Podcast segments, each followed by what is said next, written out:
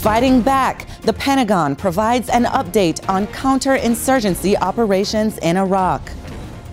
A new era, the Air Force takes a giant step forward with a groundbreaking at McConnell. Storm warning. Arthur introduces himself to Florida. What forecasters are saying about the 4th. Welcome to DoD News Now. I'm Petty Officer Lori Bent.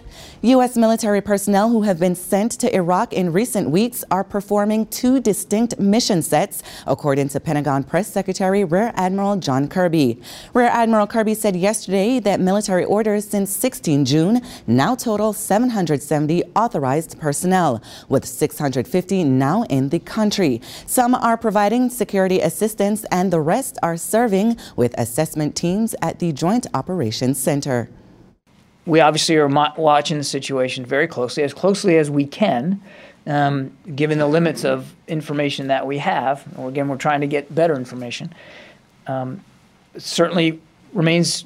Uh, uh, ISIL still remains, uh, as I said last week, a legitimate threat uh, to Baghdad and the environs.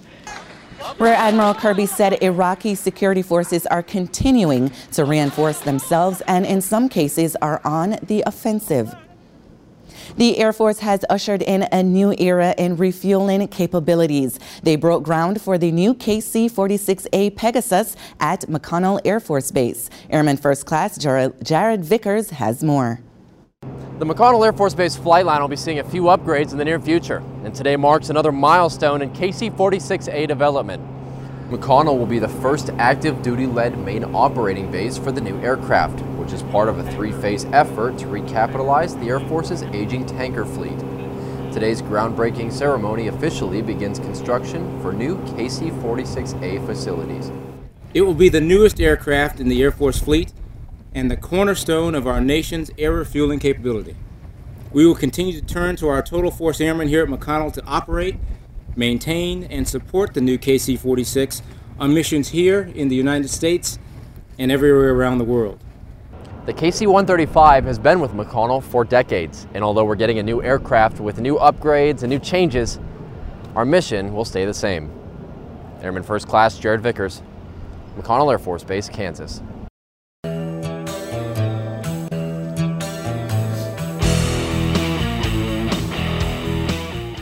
The first named tropical storm of the season may make for tricky driving conditions for some headed out for the 4th of July.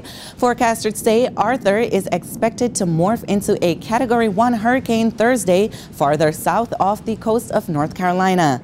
Strong winds are already whipping parts of Florida, and weather experts predict some residual storms might throw off 4th of July celebrations along Arthur's track. But much of the east coast of the United States should be clear by Friday. Dozens of service members will be able to enjoy the holiday at home. 13 members of the 133rd Engineer Battalion arrived in Augusta, Maine Friday to excited loved ones. They were the final wave to return from Afghanistan after a year-long deployment. The unit completed more than 240 missions, which included base deconstruction.